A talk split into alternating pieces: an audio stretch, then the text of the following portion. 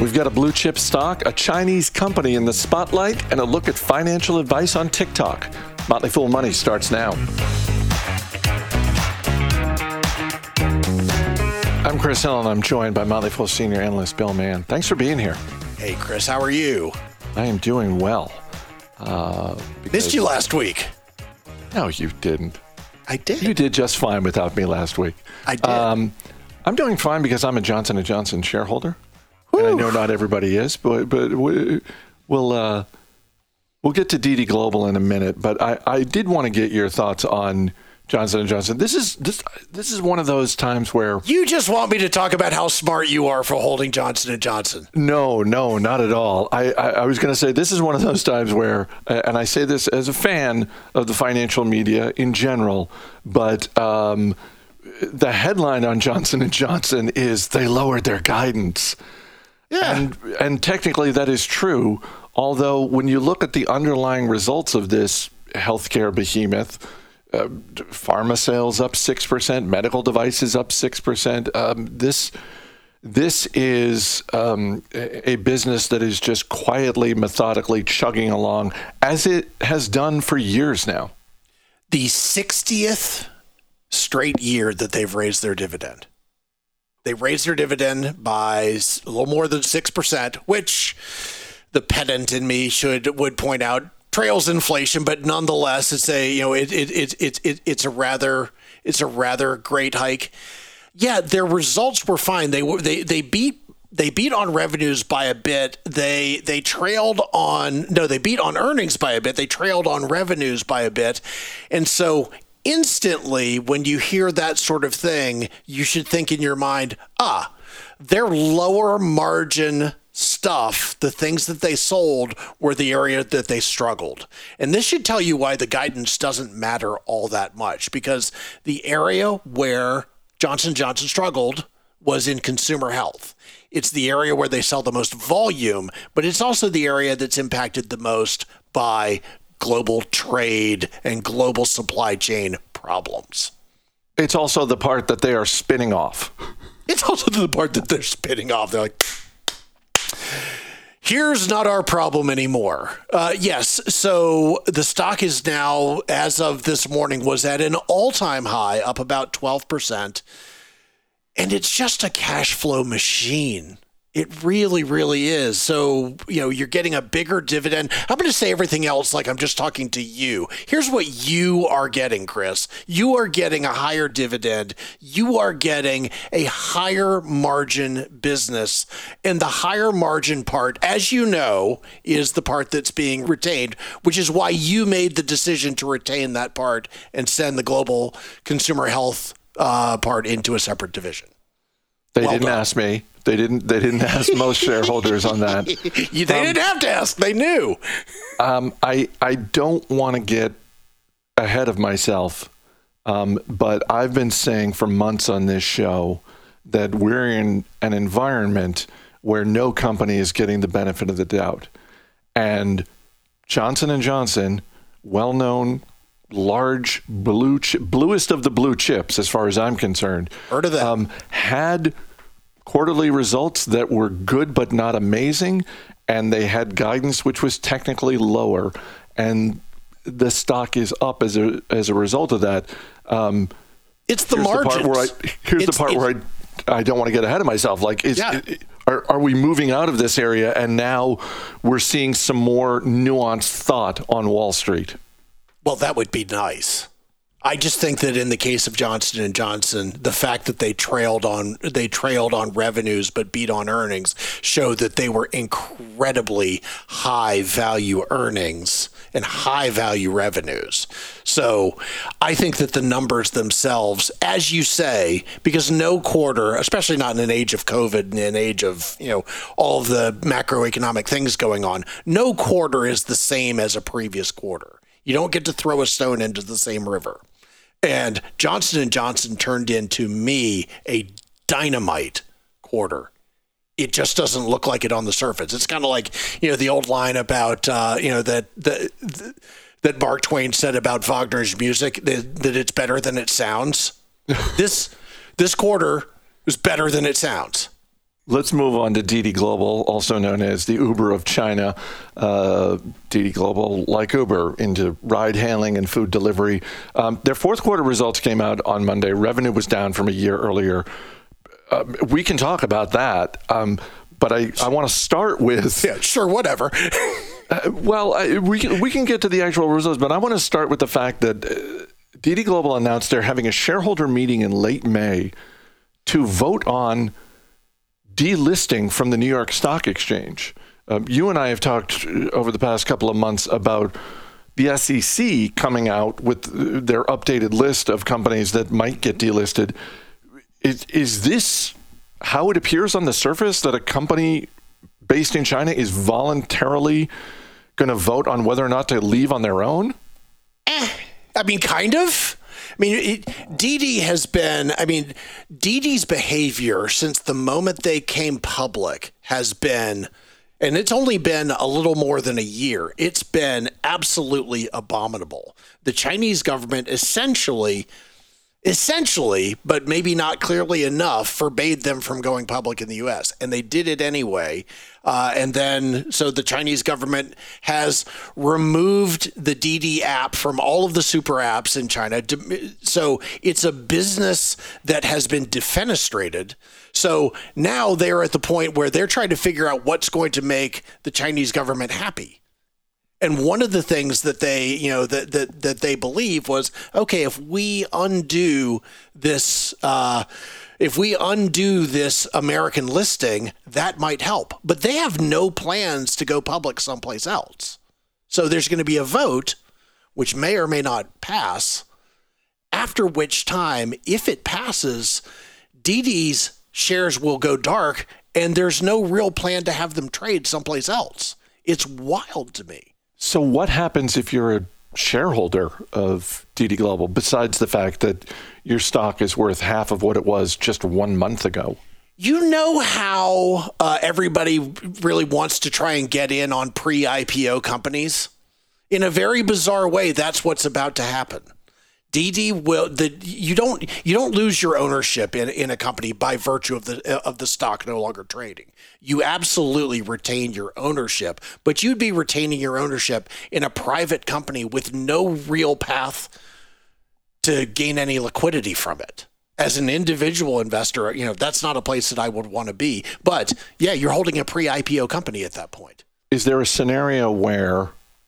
Because I can imagine at least a few investors looking at this stock, beaten down the way it is, and thinking, well, it's cheap, and if it gets in the good graces of the Chinese government, then maybe it's a steal at this price. Yeah, those people are also the kind of people who love jumping onto the backs of bulls, right? Like that's... Just for the excitement? For the excitement, right?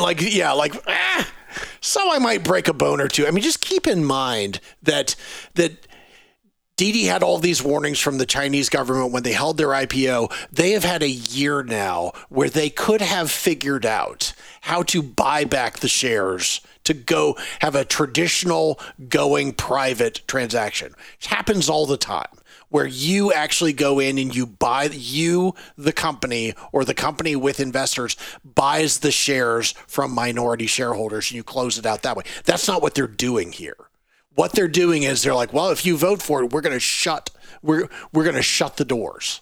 And it's unconscionable behavior to me. I mean, I guess it's okay. Like, if you want to hold a private company, you probably shouldn't be an individual investor. You should probably be an institutional one where you have the capacity to trade with other large shareholders. But as an individual shareholder, I think you're risking quite a lot. I think you're risking owning a company that has not behaved very well for a very, very long time. And a reminder that, among other things, setting your expectations accordingly. Like in the same way that you look at a Johnson & Johnson and you think, well, if I'm buying shares of this, I've got the bluest of the blue chip stocks. I'm not getting a lot of growth. I'll get a dividend that's going to increase year after year. Yeah. And if you want to jump in on DiDi Global, just know you might be buying a private company and not getting that money anytime soon. That's right. The brownest of the brown chips, if you will. Bill Mann, always great talking to you. Thanks for being here. Thank you, Chris.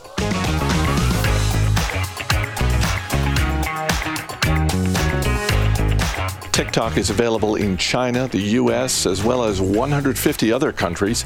TikTok has over 1 billion users, and some of them are using the platform to get tips on investing. So how do you separate the good financial advice from the downright horrible? With more, here's Robert Brokamp and Alison Southwick.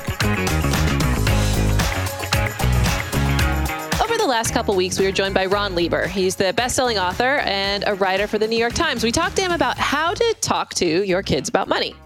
And if you weren't inspired to talk to your kids about money and investing, today will hopefully scare you into it. A 2021 study by Wells Fargo found that 45% of teens became more interested in investing after the rise of meme stocks like AMC and GameStop. And when they asked teens where they learned about money, over half said their parents, which is great, but they also pointed to other sources. In fact, almost half said school, and over a third said social media. So that means if you aren't talking to your kids about money, they're going to learn it on the streets, by which I mean that mouthy and unjustifiably confident friend of your kid, you know the one I'm talking about, and places like TikTok, Reddit, Discord. TikToks with the hashtag like money talk, stock talk, fin talk have billions of views. And the good news is that the advice isn't all bad. Much of it is solid, preaching long-term investing and the miracle of compounding returns. But joining us today to talk about how to separate the good from the bad advice online is Kirsten Guerra. She's a bureau chief here at the Motley Fool. Hey, Kirsten, thanks for joining us. Hey, Allison. Thanks for having me. So we invited you on because you are no stranger to TikTok. In fact, I believe you help manage the Motley Fool's own TikTok account. I do. It's a blast. So, Kirsten, what's the first kind of bad advice you're going to find on social media? Yeah. So a lot of the advice, I think, falls under a bucket we can call bad math, which is just creators playing very fast and loose with numbers in whatever way benefits their outrageous claim. And so this often targets retirement accounts, making half-baked claims about the tax benefits that are offered, or this can be inflated tax rates or unreasonably high returns, unreasonably low returns. Again, it's whatever supports their narrative without any of the necessary context to better understand. So for example, here's a TikTok with a creator discussing the Google stock split with a kernel of truth, but a bit of an exaggeration. What happens is that the price of that stock goes down because of the split, but then it quickly rises back up. So I can expect Google to double here in the next 3 to 6 months. As Kirsten said, there's a kernel of truth to this. There is historically evidence that a stock goes up after a stock split. But he's saying that this company, Google, is going to double over the next 3 to 6 months, which it's very difficult to do for any stock, let alone a stock that is already worth $1.8 trillion. And, you know, we here at the Motley Fool basically believe you can't really predict what's going to happen to a stock in the short term anyhow. In fact, that's what's happened here. This original TikTok was published on February 2nd. It's now towards the middle to end of April. And Google actually has not gone up, but it's actually down 15%. Now, Bro, you have an example. And this is one that I found particularly terrifying. Yes, let's give it a listen, shall we? Say you want to do some trading, but you don't have a lot of money. So you come and you give me $1. And me, the brokerage, I give you $500. Now you're actually able to make some money. Say you give me $1,000. I give you back $500,000. You see where I'm kind of going here? Okay, so here's what's interesting about this one. What this fellow is suggesting is actually illegal. Because in the United States, the Federal Reserve mandates how much you can borrow to invest. It's called investing on margin. In the United States, you can only borrow half of the amount you want to invest. So if you want to invest $10,000, you have to put down $5,000. That's 50% equity. What this guy is suggesting is you only have to put down $1 to invest $500. How is this possible? Well, first of all, he's promoting a broker that isn't in the United States. It's in the Caribbean. New York Magazine did an article on this fellow, and it turns out he's been involved in a few other things, such as promoting a cryptocurrency named Mando, as it's Star Wars themed because it's named after the Mandalorian, and another fake sort of crypto, Elongate, I guess, after Elon Musk. So do a little research into the person to find out what else they have promoted in the past. All right, let's move on and talk about some of the worst offenders. In my opinion, they are also the most entertaining, though. But also, again, also potentially the most dangerous for the youngest among us. And those are the people who are hyping or lying about success on social media. Kirsten, what are these people like? Yeah, you said it, Alison. These people are hyping their success. And unfortunately, most often, they're creating an illusion of success that they don't actually have. So these people will talk very confidently. They'll share how much money they make or their net worth. They'll show their accounts openly on screen. They'll film themselves in front of fancy houses dispensing this advice. Unfortunately, it's not that hard to do some of these things. I could film in front of someone's fancy house that is not my own. I could also pull up an account right now that has $1,000 in it, and with some quick editing in Google Chrome, I could make it look like I have $1 million. And unfortunately for me, that wouldn't actually change the amount of money I have, but it could work to fool you into believing that I do have that and that I've been wildly successful. Now, ultimately, all of this is for the purpose of appearing successful so that this person typically can try to sell you their course or their system and tell you how they've been so successful and you can repeat it yourself for the low, low price of too much money for what they're selling. So some of my favorites of these are often, let's say, guys in their 20s. And so they're showing up in front of their Lambos or their, can we call it Raris? Is that what we call Ferrari when it's just spelled R-A-R-I? $500,000 for my Rolls Royce, $750,000 for my Aventador, another $250,000 for a few other cars each. How do I have this at 22 years old? Let me tell you, it's NFTs. Let me give you a tour of my new $1.4 million house in Beverly Hills. First off, I've got this giant kitchen with super nice appliances, and then I've got my trading station looking out into the hills. We have been on the most legendary road in the stock market, banking over $2 million in 2 days. Check this out. The madness starts here, where we sent an alert to our community for Facebook puts, and it went nuclear, going down $80 from our entry and changing a lot of lives, but wait, it gets better. And the final group of people on the street corners of social media trying to get your kids hooked on bad financial advice is people who are hyping crypto, meme stocks, or penny stocks. Kirsten, tell us about these people. Yeah, these posts and videos are exactly that. They are all hype. There's very little substance in these videos. There's no nuance about the risks. They're typically presented not as what the business might do or improve upon in the future, but how a stock price will move. So it will double in 6 months, or it will 10x in 2022. And so it's these outrageous claims that are centered on stock price alone. In fact, there's very often no talking in these videos at all. It's just this pumped up hype music and a list of stocks that some random person says will soar. And he's usually driving a Lambo. I mean, you gotta be giving your hot penny stock tips from your Lambo, right? Otherwise, why would you believe it? I mean, did the stock advice even happen if you're not giving it from your wheel of your Lambo? Do the kids still call it that? Ugh. All right, well, let's hear a couple examples. 3 penny stocks that will go crazy this week. No one in the bag, bitch. So what's interesting here is with this person, he was right, but probably because he talked about it. And this is the classic pump and dump. So the 3 stocks he highlights are small companies with market caps of $100 to $200 million. And you can look at the price of these stocks and the volume. So when you look at these 3 stocks, the stocks either went up 30 to 100% after he posted this video, and the volume on these stocks went up 3 times to 10 times. And the reason it happened is because he posted the video.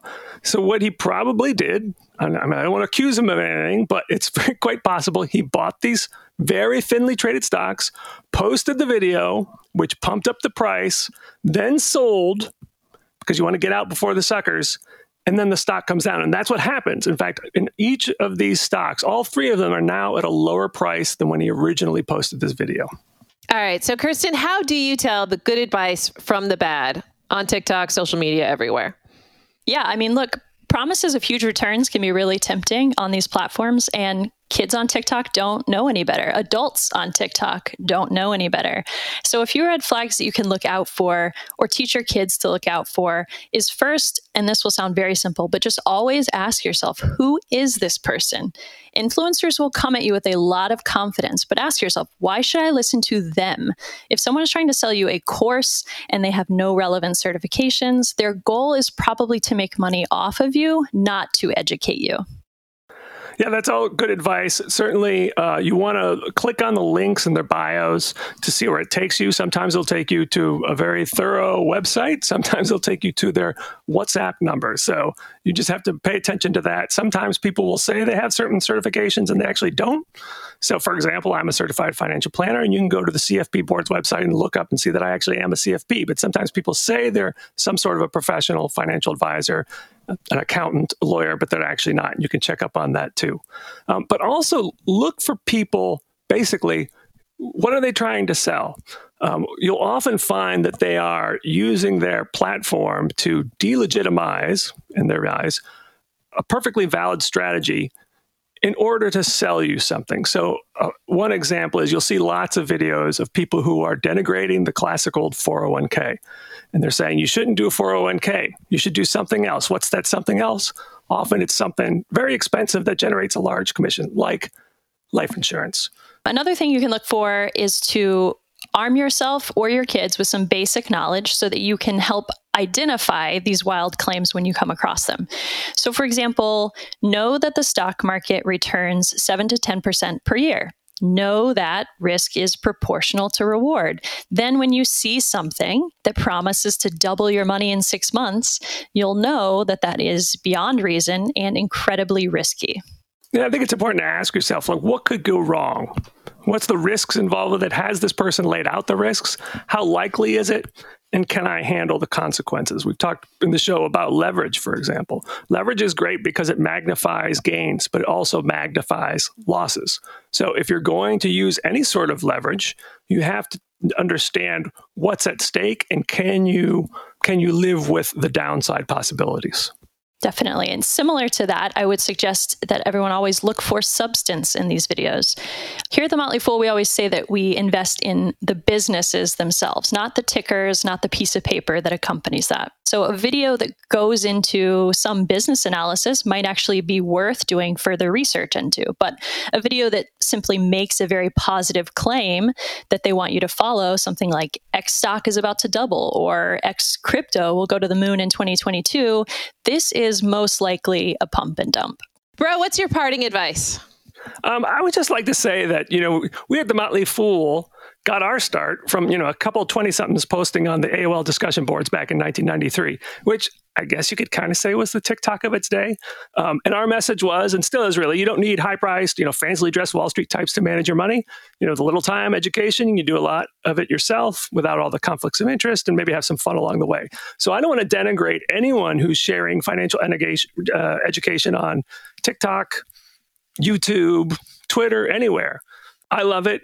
It kind of gets back to the DNA of The Motley Fool. And we still believe there's a lot of value in technology that brings people together to learn from each other. That said, you got to be careful, right? Because of all the warnings we talked about here. So go ahead on all these social media platforms, learn as much as you can. Just make sure that you do a good bit of trust, but verify. Yeah, that's exactly right. And something you alluded to earlier, Bro, I would just circle back on, which is that these videos are, by design, most of them 60 seconds or less, which is an incredibly tight window to share financial advice and to share all of the risks and the nuance like we've talked about is needed. So just know that going into it, use these platforms as a spark of inspiration for investing, for saving money, all of these things. But yes, go and do further research. That's all for today, but coming up tomorrow, we'll talk about investing in fitness. And I'm not referring to your gym membership. As always, people on the program may have interests in the stocks they talk about, and The Motley Fool may have formal recommendations for or against, so don't buy or sell stocks based solely on what you hear. I'm Chris Hill. Thanks for listening. We'll see you tomorrow.